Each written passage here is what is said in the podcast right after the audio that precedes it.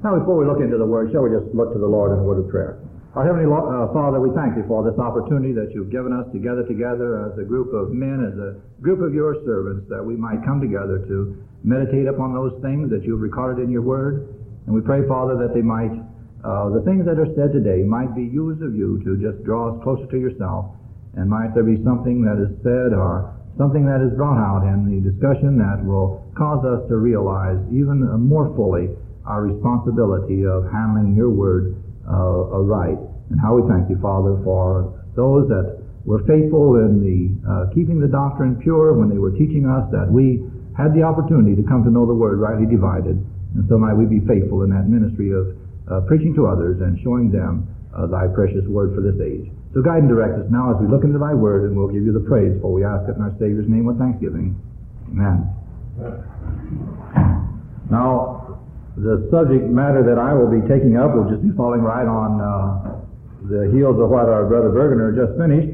We have uh, Titus chapter 1 verses 9 through 16. And so, as an introduction, let's just read that uh, passage of scripture that we might be familiar with what uh, the apostle Paul is writing to this young uh, pastor. And starting with verse 10 of chapter 1, we read, For there are many unruly and vain talkers and deceivers, especially they of the circumcision, whose mouths must be stopped, who subvert whole houses, teaching things that they ought not for filthy lucre's sake. One of themselves, uh, even a prophet of their own, saith, The Cretans are always liars, evil beasts, slow bellies. This witness is true. Wherefore rebuke them sharply, that they may be sound in the faith not giving heed to Jewish fables and commandments of men that turn from the truth. Unto the pure all things are pure, but unto them that are defiled and unbelieving is nothing pure, but even their mind is corrupt, uh, even their mind and conscience is defiled. They profess that they know God, but in works they deny him, being abominable and disobedient, and to every good work reprobate. Now we see that as uh, we've just uh, noticed as we start into this chapter one of the book of Titus, that Titus is, uh, Paul is talking to Titus concerning uh, the uh, faithful operation of the church. And we've seen the faithful operation or the orderly operation of the governmental part of the church. But now in this uh, section that we're wanting to look at in the last half of this chapter, we find that Paul is more concerned now, or he's giving his attention to the fact that there should be orderly teaching as well. And there should be a, a healthy, orderly teaching of what he calls the truth. And so we notice in uh, verses 6 through uh, 9 where the uh, apostle tells the requirements of the bishop or the elder or that one who is going to be ministering the word. And uh, so then we find that in verse 14 of our section, he says there that uh, they should not give heed to Jewish fables or commandments of men, which turn uh, men away from uh, the truth. The truth. This is the thing that Paul was more uh, interested in uh, than anything else. As we look at some of his letters, and especially to the letter to his letters to Timothy, that he we can read in Timothy and find Paul's heartbeat, as it were. Concerning this doctrine and the the weight that it had upon him and how he was looking at the doctrine. But we tell, uh, but he tells us here that they should take heed to the truth. Well, how are we going to recognize the truth? This is the thing I think that we have to concern ourselves with is the recognition of the truth. And uh, Paul has much to say about the truth, but let's go back to the book of Timothy, uh, first of all, the First Timothy, and we'll see some things that Paul had on his heart as we feel the pulse of Paul as he brings out this message that is on his heart and how he's admonishing uh, this young uh, pastor Timothy, and we see that's very closely related to what he's admonishing uh, the young pastor Titus in our in our text. But for uh, noticing one thing as we start in uh, 1 Timothy chapter 2 and verse 4, where Paul is talking here concerning God's desire, and it says, God who will have all men to be saved and come to a knowledge of the truth. Now, it's uh, fundamental that a person, uh, first need is salvation. That's the first thing. All men must be saved. But after salvation, the main thing that Paul is saying here is that to come to a knowledge of the truth. Now, what is the truth that Paul is talking about? And this is what I think we should uh, concern ourselves as we look at this.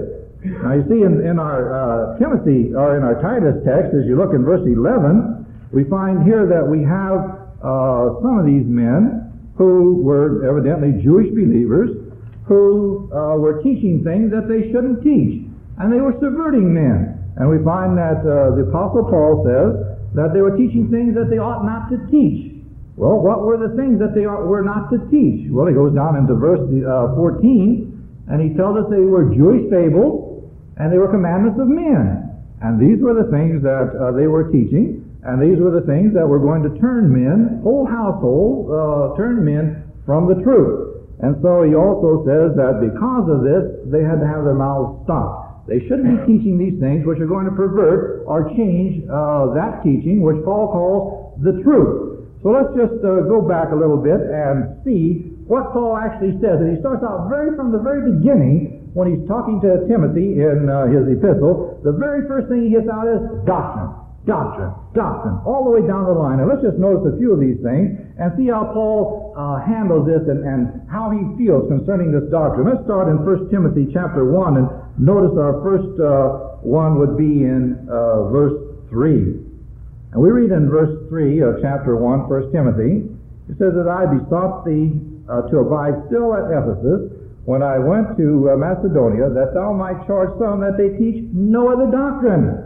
From the very outset, Paul's concerned with the doctrine, the doctrine. Now, what doctrine is he talking about? Well, he's talking about that body of truth that he received from our risen Lord. That body of truth which he calls the mystery. That body of truth which he speaks of in Romans 16:25 is my gospel. And many other places he talks about it being the truth. And this is the uh, whole import and the whole uh, uh, message that we have Paul talking about in uh, uh, his letters to Timothy. And he's told this to Titus, and that's what we're thinking about. Let's be healthy in the doctrine, remembering the truth and holding the truth fast.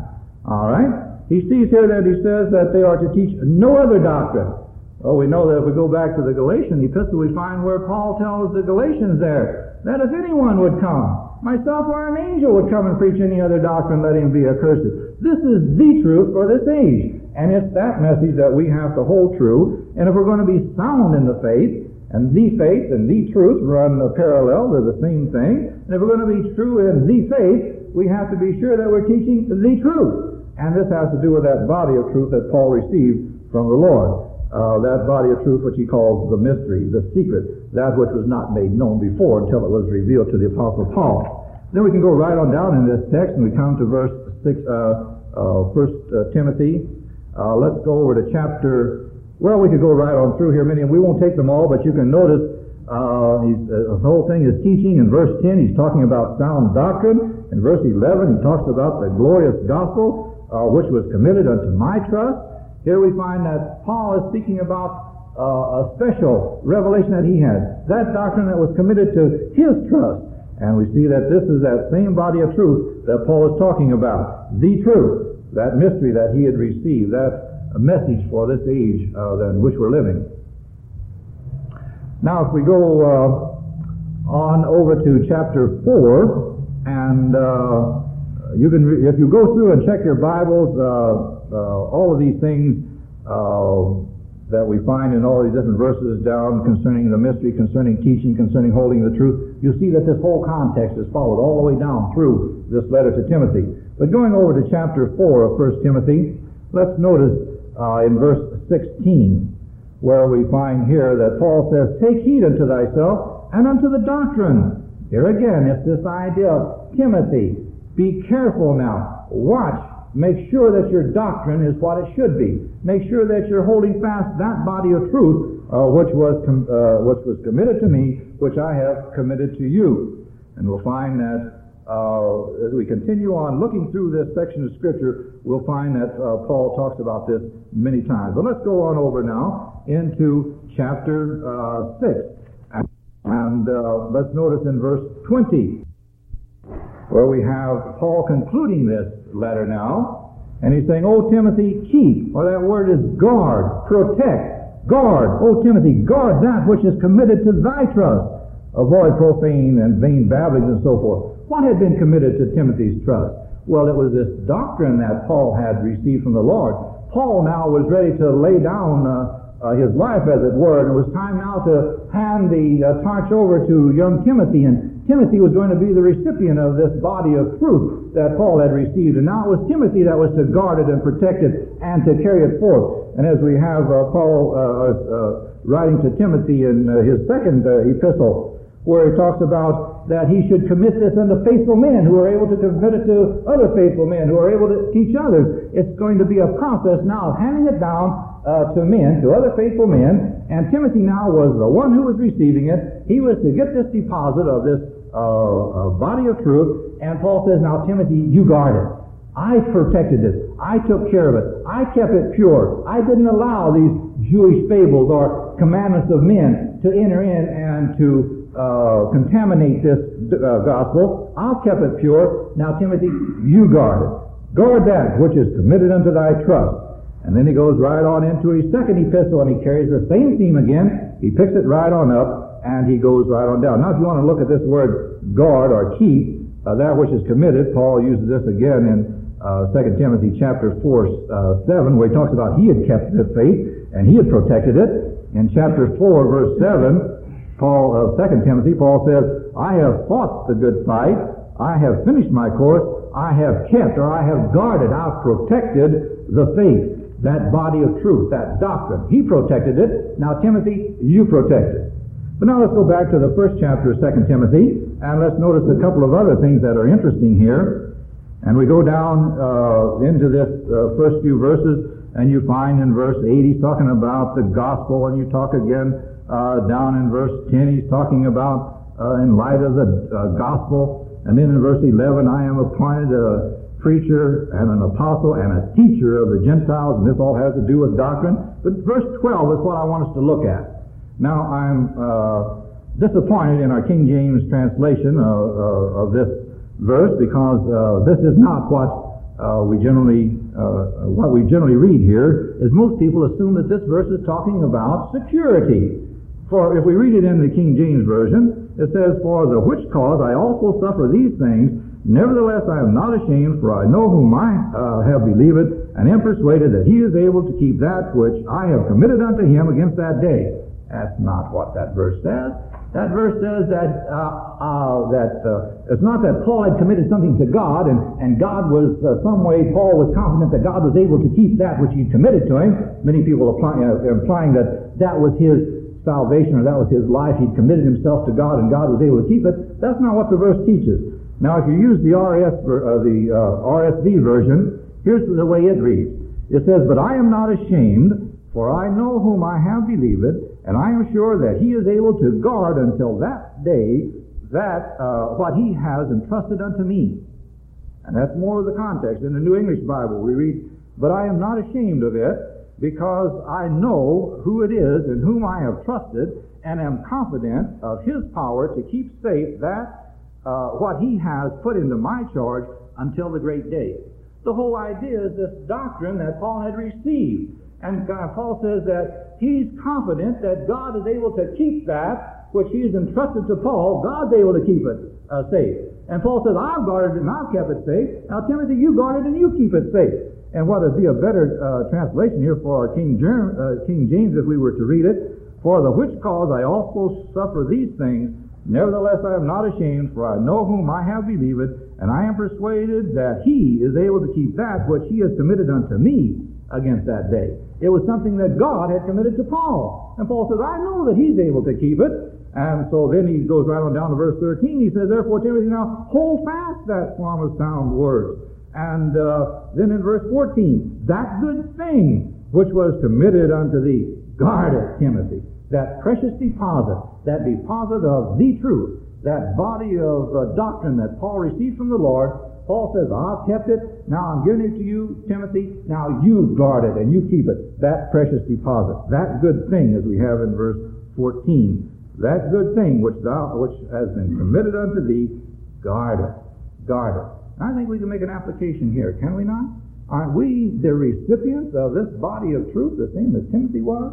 Don't we have a responsibility to guard it and to protect it and to keep it pure? This is the whole uh, import of this uh, pastoral epistles, and even into uh, Titus, we find that he's talking about the same thing. That Titus was to guard that which he uh, had, and he was to protect it from those that were teaching error. And when he found those that were teaching error, he was to uh, uh, close their mouths, as it were, that they were not to uh, teach these things. And then we go on over in 2 Timothy to that verse we mentioned before, in 2 Timothy 2 2, where it says, And the things that thou hast uh, heard of me among many witnesses, the same commit thou unto faithful men who is able to teach others also. And so here we find that here is our responsibility to teach, to teach others, and to be sure that they are trained to teach. And I think here's where we make a mistake as pastors. We never really train our people to teach others. We have the idea that the pastor should stand behind the pulpit and to teach and to minister, and just give out the word in a general way, but do we ever take that young man and disciple him and bring him in alongside and train him to be a teacher of others? I wonder if we really miss it, and this is why I like the JUST program, and I know many of you fellows are involved in it, in uh, teaching young men, bringing them in and training them to be teachers, to be the ones who are going to carry forth this doctrine. Who's going to fill our shoes when we're not here? We have a responsibility to meet this generation, but what about the next generation? If we don't train people, uh, young men, to handle the word aright, and if we don't uh, instruct them to guard, as, to, as Paul was doing to Timothy and to Titus, if we don't instruct them to guard it and tell them what it is, how are they going to carry on? We, we're so concerned with getting into neo-evangelicalism and so forth. But are we really training our young people to teach others so that they'll know the truth and not be led astray? Well, someday we're going to have to turn the pulpits over to these young men, and if they're not uh, prepared and if they're not trained, uh, we're going to find that they're going to slip right into some of these uh, doctrines that Paul is uh, talking about here.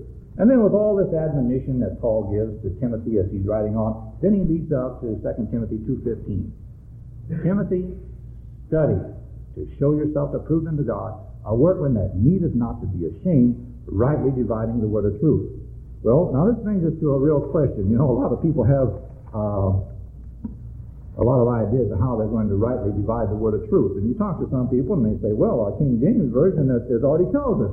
You look right in the front uh, part just before Matthew and you see it says the New Testament.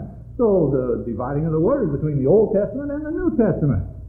Well, I'm not sure that that's what Paul had in mind. First of all, that's not a very true division of the Bible to start with because the New Testament does not begin with Matthew uh, chapter 1. The New Testament, uh, if we're going to be real technical, we couldn't begin it until the cross. And the cross doesn't come until the end of the gospel. What do you do with Galatians 4 4, where it says that in the fullness of time God sent forth his Son, made of a woman, made under the law, to redeem them that were under the law. Uh, Christ was an Old Testament personality.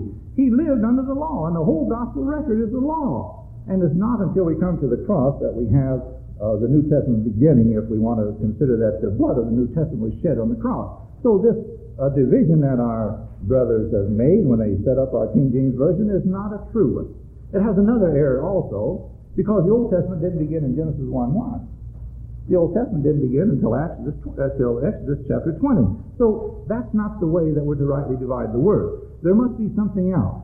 Well, you can hear any number of different ways, but you know, God never asks anything of anyone unless He gives them the instruction and the, and, and the ability to, to take care of them to do it.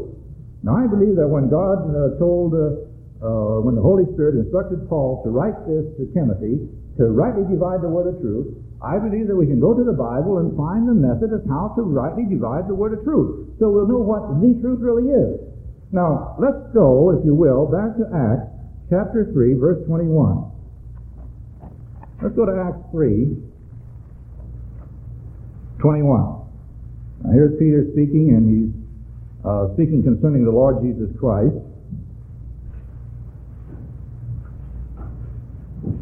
And in Acts 3.21 we read concerning Christ, it says, Whom the heavens must receive until the times of restitution of all things which God has, smoke, has spoken by the mouth of all of his holy prophets since the world began. Now, notice that little phrase, since the world began. And we find here that there is a body of truth which has been made known since the world began. This has to do with that prophetic program. It has to do with God's program for the earth and Israel's relationship and position in that program. This is that body of truth which was made known since the world began.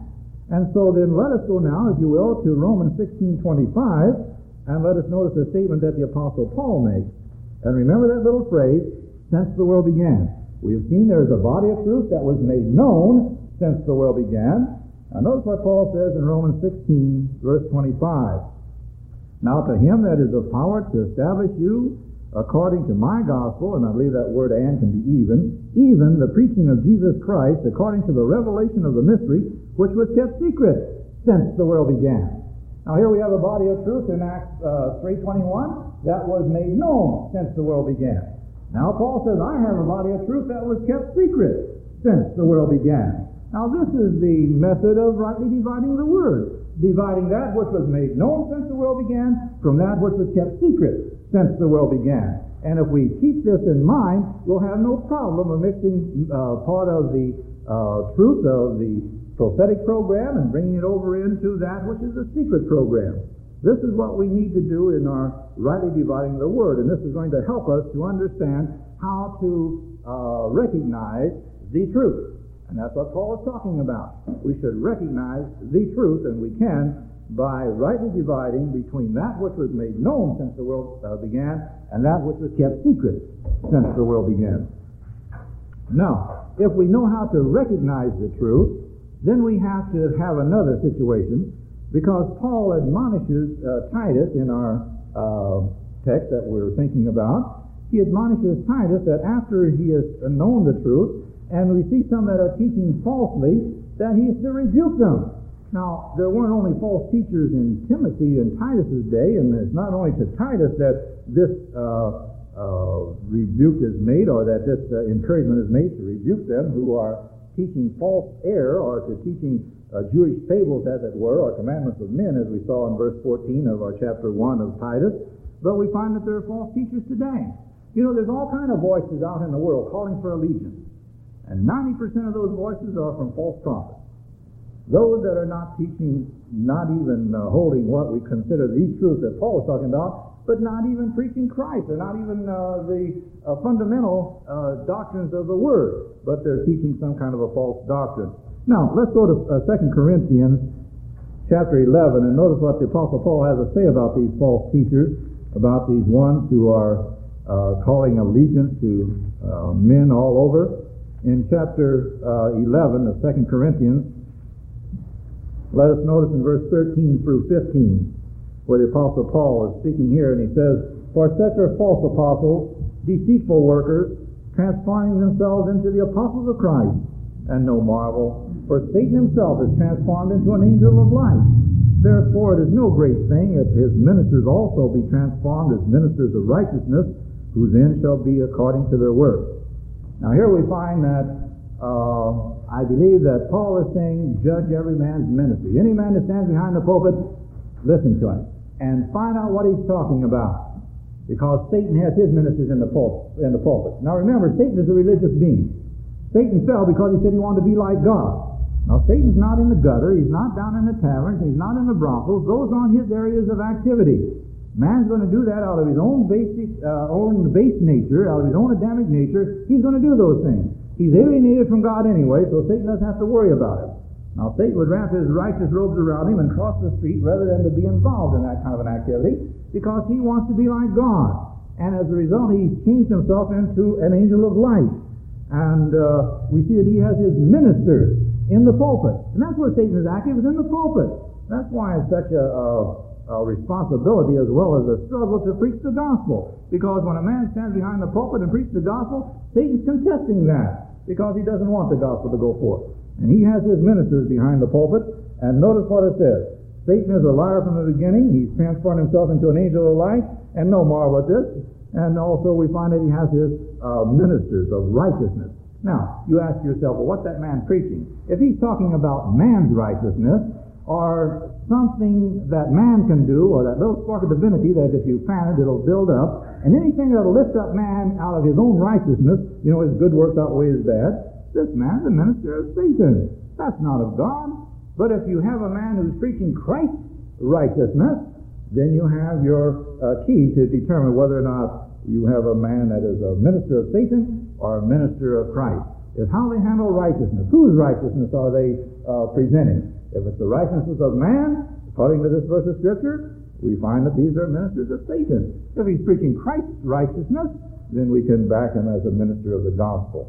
Well, we see that you could go ahead and you could use Philippians 3, verses 18 and 19, or 1 Timothy 4, 1 through 3, uh, to see that there are other false teachings going on, and there, there, even some are being perverted from the truth. Believers who know the truth are being swayed away, and there in that Timothy passage where we find that some are going to give heed to seducing spirits and doctrines of demons, and they're going to forbid marriage and abstain from meats and so forth. And so we see that there is uh, a real uh, pressure today upon uh, the ministry of teaching the truth. And there's many areas in which uh, we can find this, and you're all familiar with many of them. But uh, we see that Paul talks about that we have to rebuke false teachers. And not only are we to point them out and to, re, and to uh, uh, rebuke, rebuke them in that sense, but let's notice something interesting that Paul says back in Romans chapter 16 about these false teachers. In Romans chapter 16 and verse 17, we find Paul saying, Now I beseech you, brethren, mark them which cause divisions and offenses contrary to the doctrine which ye have learned, and avoid them. Let's not join hands with these fellows who are preaching some perverted doctrine.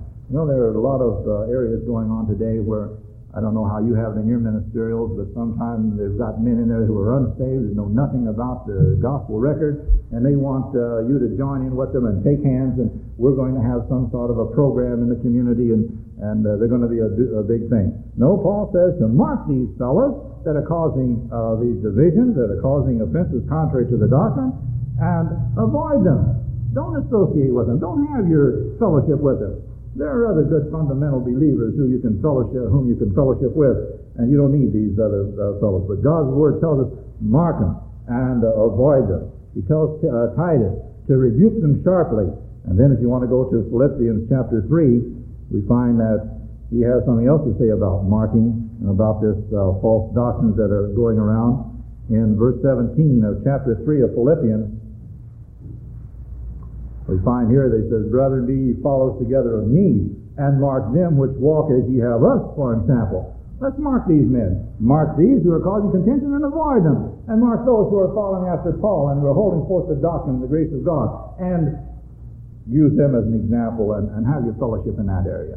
And so I think that once we know how to uh, recognize the truth, then as we hold to that truth and we see those who aren't holding the truth, then we have to recognize these false teachers, and not only recognize them, but rebuke them and to avoid them.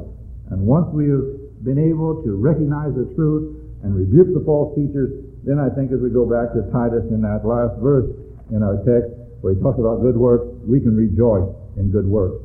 And here's, a, here's an area that maybe we can get into a little bit in our discussion, but Paul tells us in verse 16 of our text in First uh, uh, Titus in chapter 1 it says, they profess that they know God, but in works they deny him, being an abominable, being abominable and disobedient unto every good work, reprobate. Now you know the truth contains uh, the uh, portion about good works. Here may be an area where we should take some time to, to really start uh, thinking about this. You notice in uh, Ephesians in chapter 2, verse 10, it says, We are his workmanship, created in Christ Jesus unto good works, which God has before ordained that we should walk in them. Now, we all teach this, I'm sure, and we say the word, but what about our good works?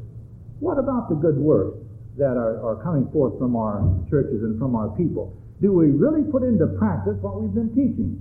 Now, we know that there are groups of people who, uh, who their, own, uh, their only purpose seems to be in ministering to the needs of others. That's good. I'm not opposed to that. I believe that the spiritual needs would come first in my own preference, but I believe that sometimes we have become uh, so, uh, uh, what would I say, concentrating upon teaching the doctrine that we've never really put it into practice, the fact that we've got to do good work. Here these people are doing lots of good work, and we point to them and we say, oh, they're all one-sided. They got all good works and they're not preaching much of the truth. But we don't really recognize that we're standing way over here many times preaching nothing but the truth, but as far as the community is concerned, they say those people are dead, they're cold, they don't do anything.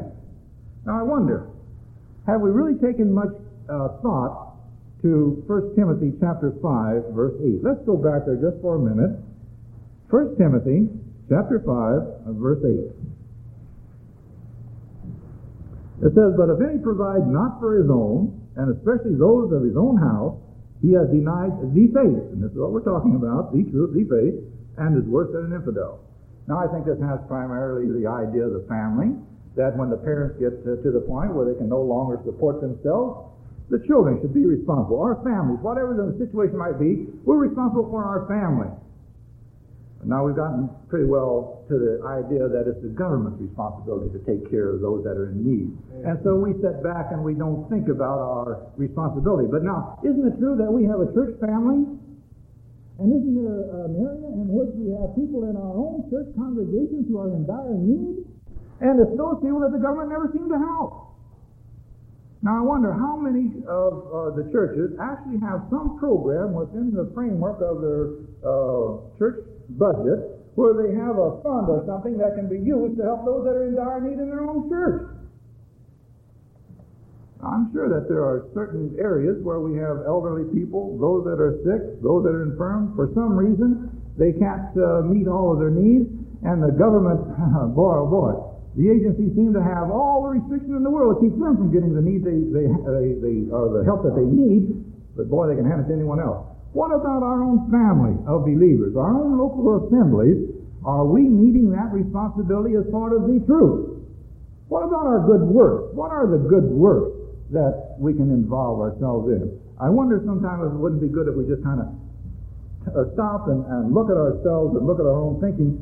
How are we holding this portion of the doctrine of the faith, of the good work?